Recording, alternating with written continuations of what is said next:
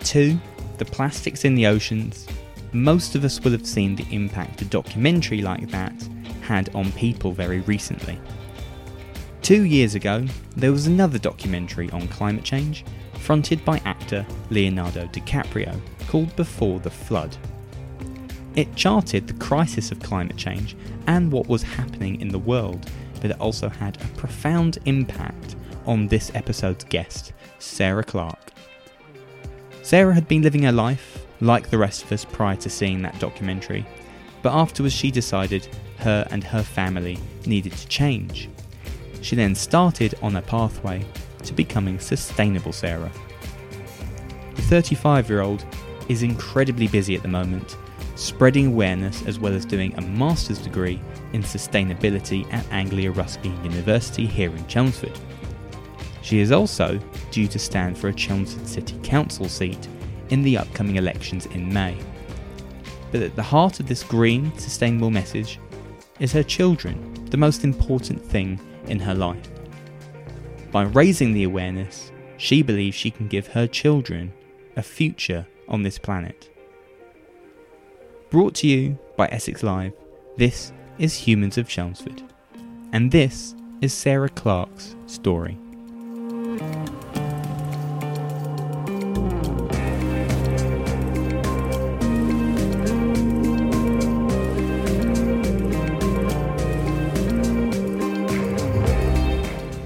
Sarah, it is a very warm welcome to the podcast um, on this very sunny but wintry day. First off, before we get cracking, how is everything on this Friday afternoon? I'm having a good day. It's lovely out there.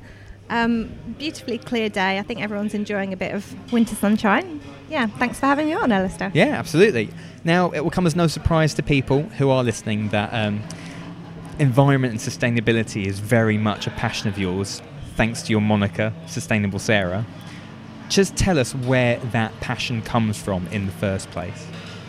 Okay, I feel like, like I'm quite um, late to the party on this. There's uh, there's been environmental campaigns and environmental activists for just decades, so I'm very much a newcomer. Um, it started a couple of years ago, 2016, um, and I watched a documentary called Before the Flood, and it literally sort of changed my life. It changed my viewpoint, changed my focus. Um, I've got two kids. Um, they're age seven and nine, and I just I kind of started to understand the problem. I looked, I, I, went through a phase of watching as much, as many documentaries as I could, reading as much as I could to try and understand the problem, um, and then to see if I could do anything differently to, to help solve it. What was it about that particular documentary? Because obviously you had Leonardo DiCaprio sort of facing it um, and being the front man, if you like. But what was what was it about that particular show and what it demonstrated that really opened up your eyes? Mm-hmm. I think it had a lot of heart. He, he seemed really honest, and obviously there's a, a, wealth of science and scientists that were on the show as well. So it's not obviously not about um, Leonardo, although there's a lot of evidence and science that shows that the messenger is as important as the message. So maybe it's because of Leo I watched it. but um, for me, it had a lot of heart, and he wasn't afraid to say how scared he was about this situation. And that made me kind of sit up and listen, really. Before we pressed the big red record button, you told me that you had a few friends before you watched that that were involved in you know the environmentalist side of things. Yes, yeah. But you never really picked up on those messages. Can you, can you work out why? I really don't know. I think so. I do. I have a friend, a dear friend that I've known since I was like two years old. Um, she lives in Essex as well, and my stepmom as well. She's always been a bit of an environmental warrior, and she's always used her environmental products and natural things. And I think I was just caught in this, uh, in the just the everyday, the grind, the just earning enough to survive, and it's almost what's expected of us. Um, and I think I just wasn't attuned to the signs that are all around that I now know now and, and can't miss. You know, I wish, sometimes I really wish I didn't know and I hadn't started studying and hadn't started on this journey because it's, you know, it's, a pre- it's pretty scary. Well, you mentioned that daily grind kind of thing. Mm. Was when you were living that life, was it just kind of taking each month as it as it comes and not really having something fulfilling from I your don't life? know. I think I was just having fun. I, you know, I was. As I'm 35. I spent my teens and my 20s like, like a lot of people, getting drunk with my friends and being silly and shopping. Oh my god, the shopping we used to do, and yeah, just you know. So I spent uh, I spent my time having fun, and then the kids came along, and your priorities shift again. There's a massive change there when you realise actually there's better things to spend your money on and better ways to spend your time. Um, yeah, I think we just and then we, we went through a focus of you know paying off the mortgage every a little bit more each month, and I think everyone just struggles like Has it this. just become like a life of numbers and, and if I- payments? I think it's the expectations, to be honest.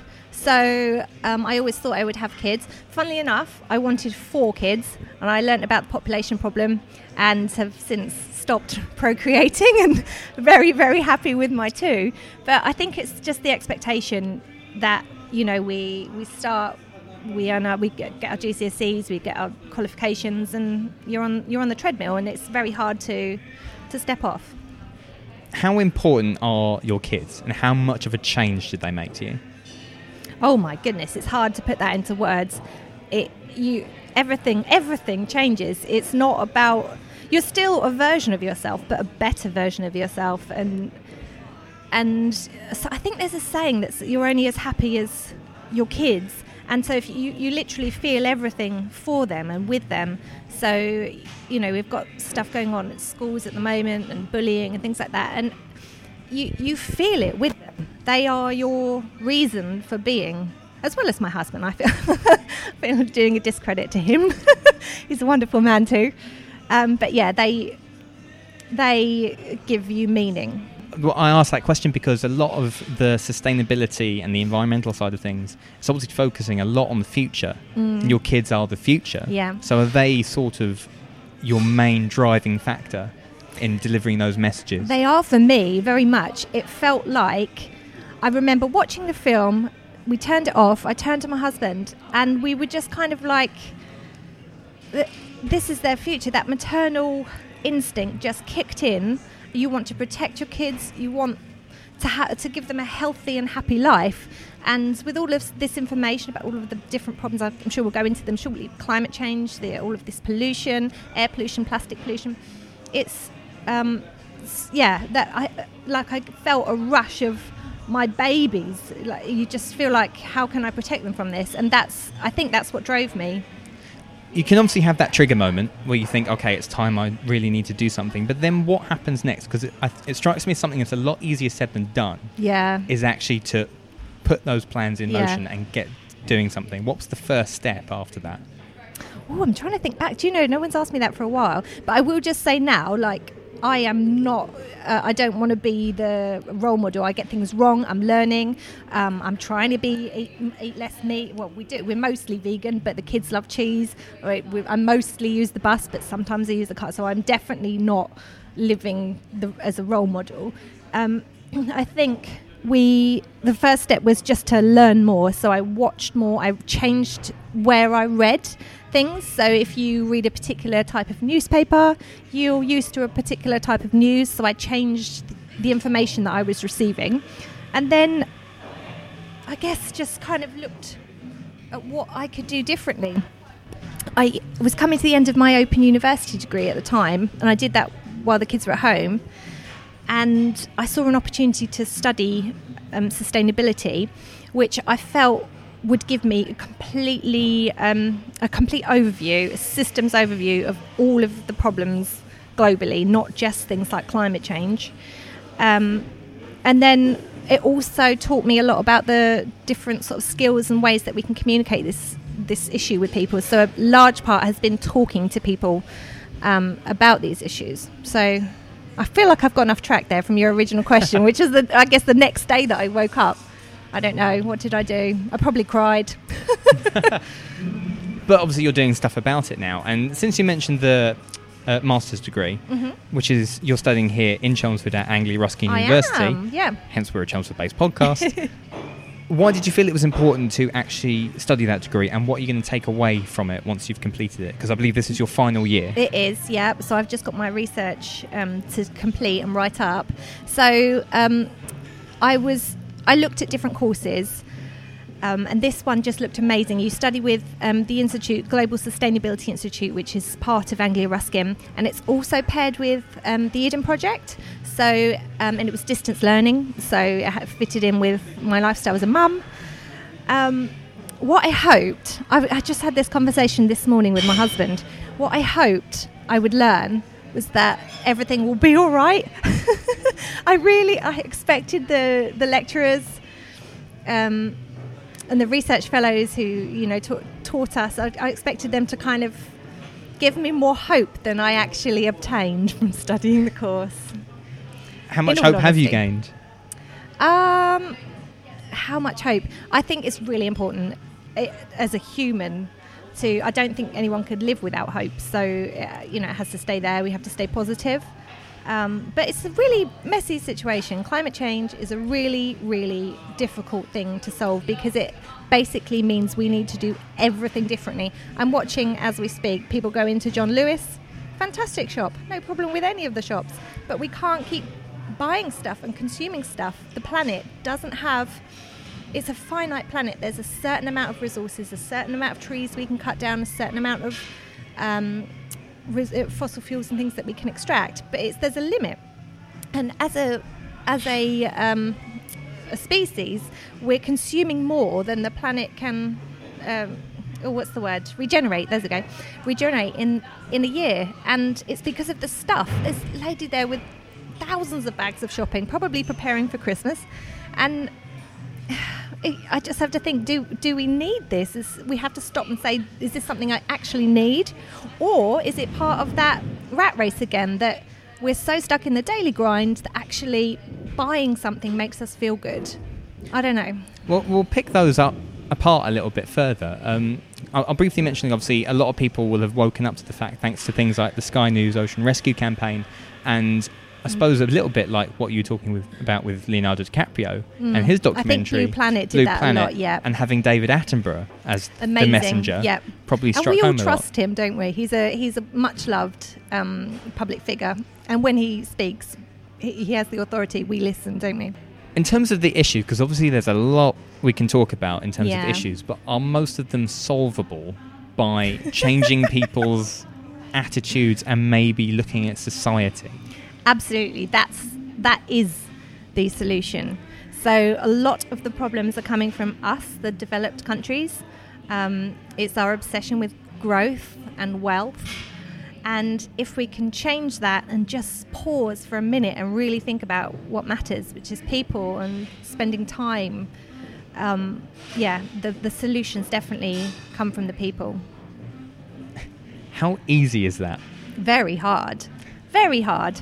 I mean, you seriously, you don't know how much mocking I've had for trying to trying to become vegan. So I don't know if you are aware, but um, the issues to do with um, meat, they're really resource intensive. So to make a, a, a steak, for example, um, it takes a hell of a lot of water to grow the food, to grow the corn, and all of those fossil fuels, those tractors to extract it and transport it to cattle. Who it's just it's ridiculous amount of um, resources going on one food product. It's not sustainable.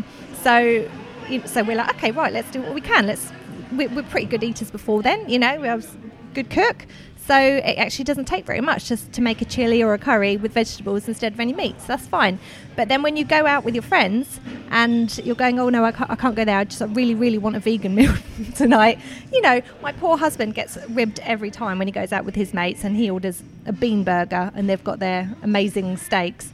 It is difficult, and but it's not that difficult. It's difficult until you realise the importance of it.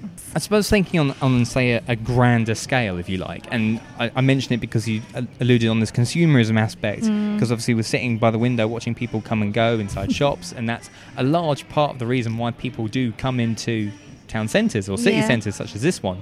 So, do you need to change almost the basis of an economy, if you like? Because a lot of people would say that consumerism aspect is a key factor to keeping a country going a country's economy going. It's so difficult. Um, I, I read a really good book by Kate Raworth. It's called Doughnut Economics, and it basically, excuse me, it basically turns on its head this idea that economic growth is a one-way um, graph, up, up, up, more, more, more, um, and actually instead looks at the limits that the planet, you know, the, these kind of boundaries that can't be crossed, um, and then focuses on actually sustainable stability. So instead of more, more, more, you know, we need to stop. I, and I get your point. Some people come into town for that, but you know, there's cafes, there's people meeting, there's people having fun. There's uh, I don't know if there is down there. They, you get the ping pong tables now. You know, there's a lot of other reasons to come into town. But yeah, the economy and the consumerism.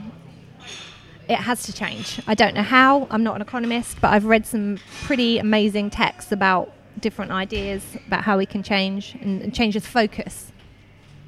I'll move on to this word, an ecopreneur, because that's essentially it's, a, it's a word that you've given yourself or a title you've given yourself. And when you hear that word, a lot of different definitions, I'm sure, will fly through different um, through various people. So, what's your definition for it? I, I'll, I'll ask you first. What do you think it is? Gosh, flip that one back on me. I tell you what, it's a word that I saw someone else using on LinkedIn, and I was like, "Yep, I'll have me some of that." It's basically, um, I mean, there's no denying, right? I have to. We have a mortgage, and we have bills to pay, and I've had a year off working, uh, studying full time. We're running out of that kind of regular income, so I'm having to try and find a way to do what I love and what's necessary, but also keep the family afloat. So I kind of looked at it as we we learned a lot about social enterprise.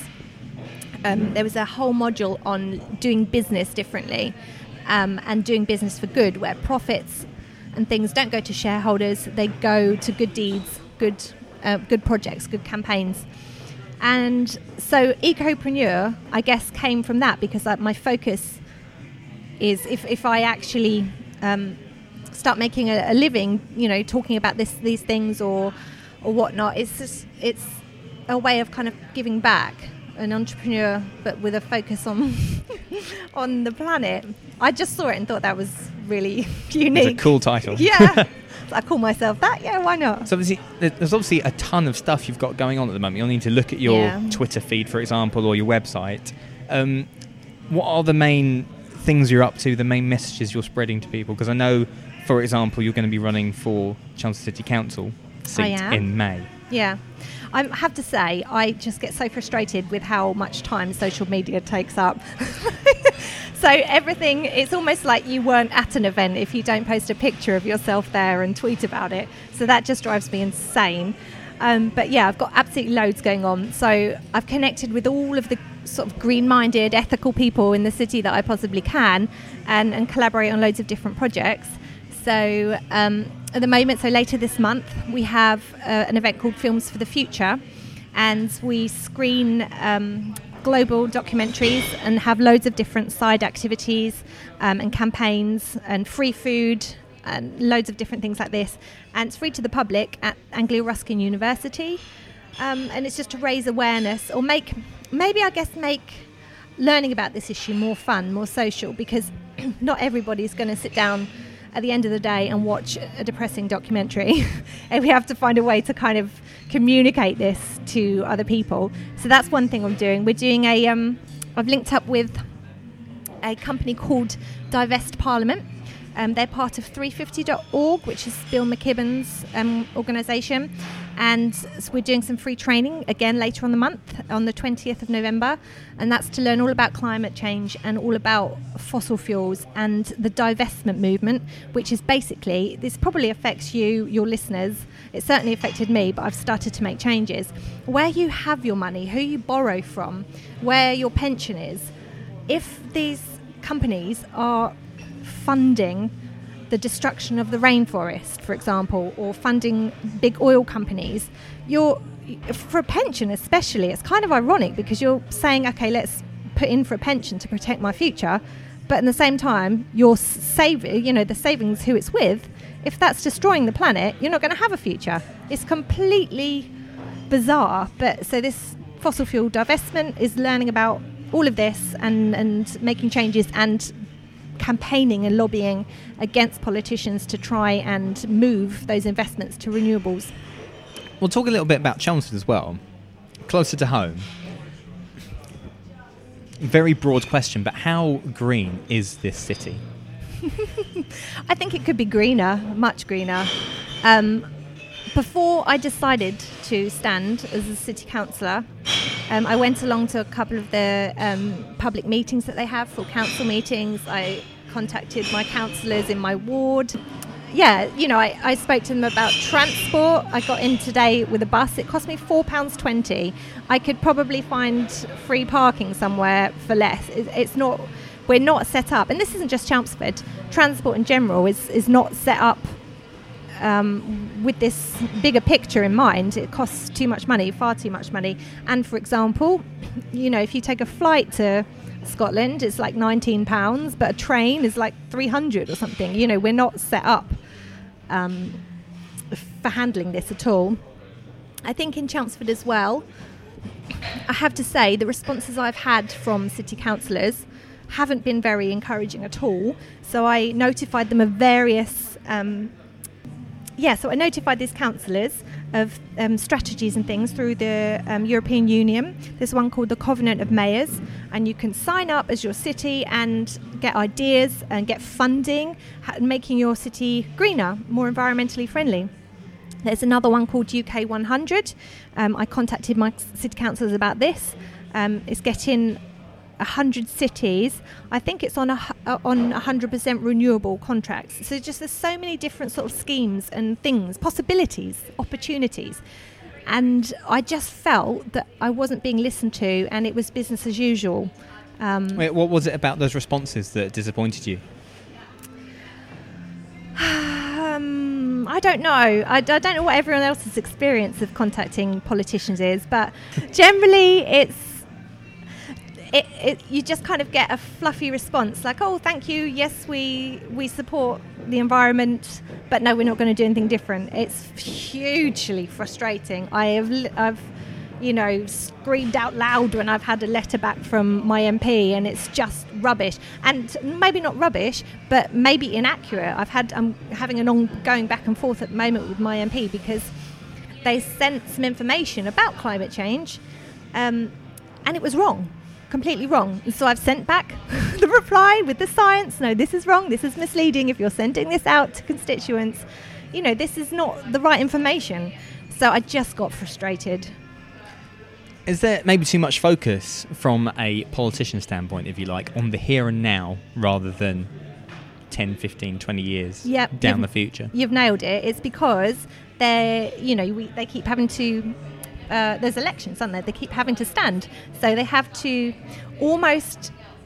It's actually it's less about the politicians and the power that they have, and more about people power, which again comes back to the solutions.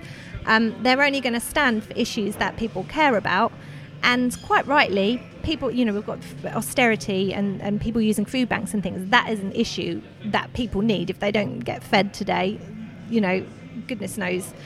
So I get that immediacy um, and I get that they work on the short term. But there is no economy, there is no stability and security on a dying planet. So at some point, they have to think further. And I think as well, cross party, it has to be rather than one one party. So I'm standing as a, as a green, but what rather than just being you know one party about the environment, it needs to come from everyone, like the Climate Change Act did in 20, uh, 2008 mention climate change then have we as a country because i remember learning all about climate change back when i was doing my gcse's and things like that wow. But i didn't. I mean that, yeah that was part that was part of the curriculum but have we almost lost focus on climate change because of all the other big things that are happening in the world right now news-wise whether it is brexit yeah, I was whether just it is say trump? Brexit yeah. I, so i wrote a thing for huffington post um, a couple of weeks ago. I went on the people's vote march. It was an incredible day. Um, and so for me hearing that Theresa May is going to be extending, potentially to do with the Irish border, extending that negotiation time, I just, I worked out how many, um, how much time, how many days it's been, and then using scientists scientists' estimates, estimations rather, on how many species go extinct in a day, um, worked out. I'm, I do not have the figures in front of me, so, which would have been really, really cool if I did.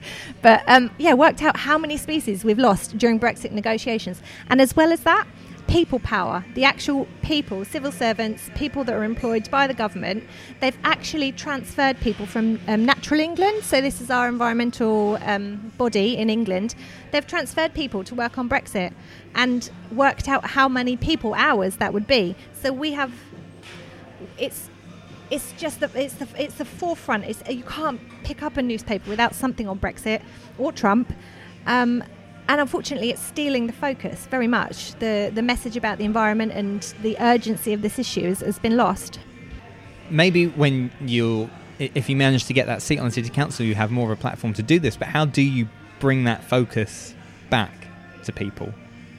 Yeah, I think this is a um, a very important issue, and I don't know that there's a single answer you have to every person is different and they have different interests and different concerns and different worries and it's about finding a way I think I'm doing all that I can. I don't, you know, I said earlier to you before we hit the record button, I feel like a Catherine wheel that's maybe flopped over on the floor with being, there's a firework analogy being that we're nearly there.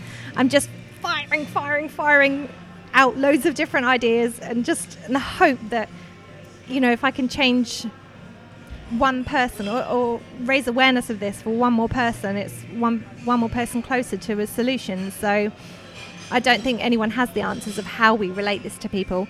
Although I will say, in the last month or two, it has felt very prominent in the news and, and, and on TV and things. So maybe maybe it's getting there. Moving on then, and sort of looking maybe at the future and mm-hmm. how you see your role in the future. What kind of things are you going to be doing? Well, I don't know. Um, so I'm finishing, like I said, I'm finishing my um, dissertation, my research, and at the moment, and I am.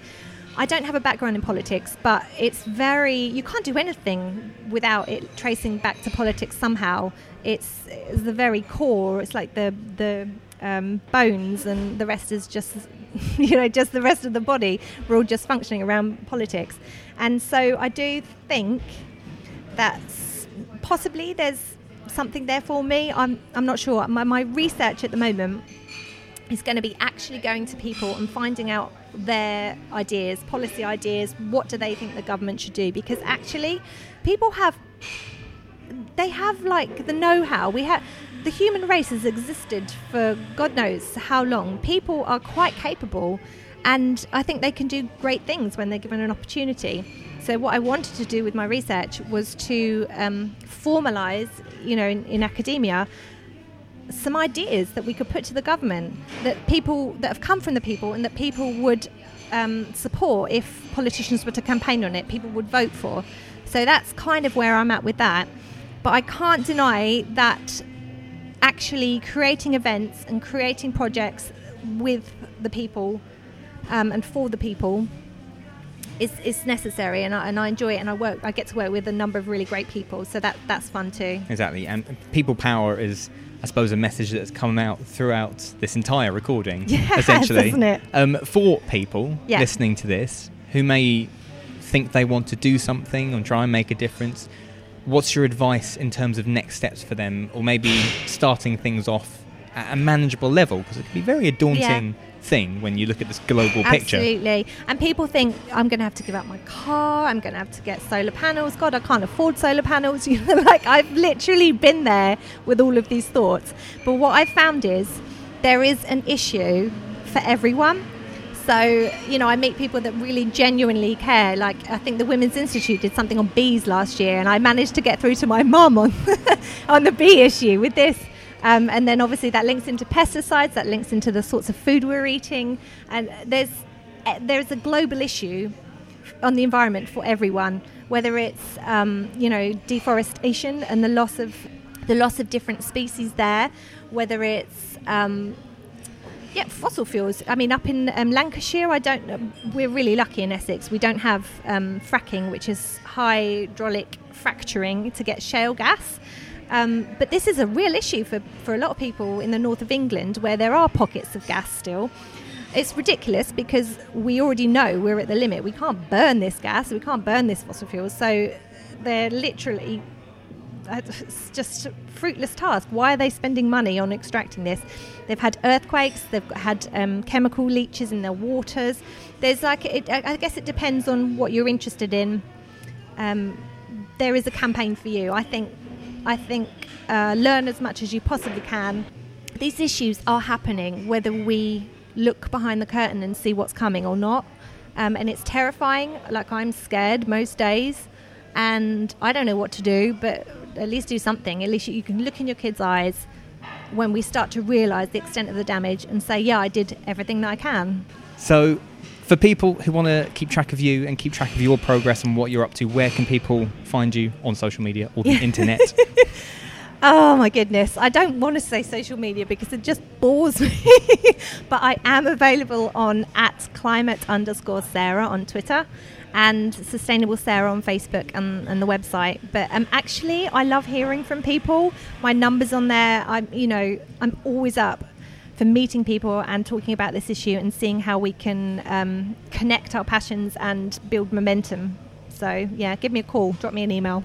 Perfect. And with that, we'll round this episode off to an end. And thank you again, Sarah, for coming on um, and telling us about your life, but also all the work um, that you're doing. and we'll probably see you in May when it comes election time. Oh, my goodness. When I'm, I'm sure you'll be doing the, the, rounds and canvassing left, right, and centre. amazing people going out in the freezing this week doing leaflets on recycled paper. I had to make sure it was recycled paper. I didn't want to do anything and be accused of being a hypocrite, and you know.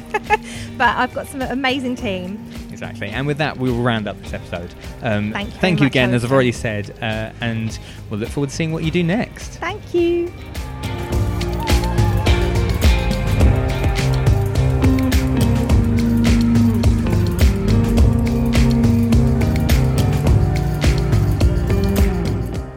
Follow Essex Live on Facebook, Twitter, and on Instagram, or go to our website essexlive.news.